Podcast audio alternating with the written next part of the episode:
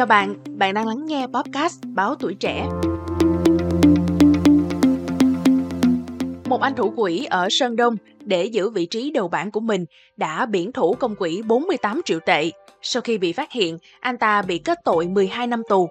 Theo lời anh, đài CCTV tường thuật, để khuyến khích ăn tặng thưởng, streamer thường gửi riêng những hình ảnh, những đoạn clip thiếu vải hay có những lời đường mật với anh.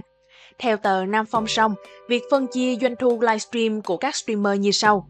50% chia cho nền tảng trực tuyến, 25% cho công ty quản lý, streamer chỉ giữ lại 25% để hoạt động. Theo các chuyên gia, khi livestream không còn những bảng xếp hạng, không thể thỏa mãn nhu cầu khoe khoang của các fan, việc chi tiền thưởng có thể trở nên lý trí hơn, bớt hành vi tiêu tiền bồng bột. Các cư dân mạng thì kiến nghị xóa hiệu ứng làm đẹp trong ứng dụng livestream. Theo họ, hiệu ứng làm đẹp là nguyên nhân sâu xa khiến người dùng tặng thưởng. Sự phát triển của công nghệ khiến ai ai cũng có thể trở thành soái ca và mỹ nữ trong vòng một nốt nhạc, làm người dùng mê mệt và tặng thưởng liền tay. Thậm chí ở Sơn Đông, Trung Quốc đã xảy ra một vụ án thương tâm của một streamer và fan.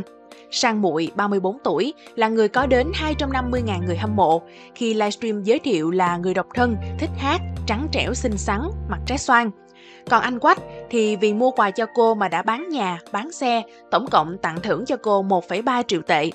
Tuy nhiên khi gặp mặt offline mới phát hiện cô ấy không chỉ đã kết hôn mà còn là mẹ của hai con. Trong lúc tức giận, anh Quách đã ra tay sát hại cô Sang và tự kết liễu đời mình.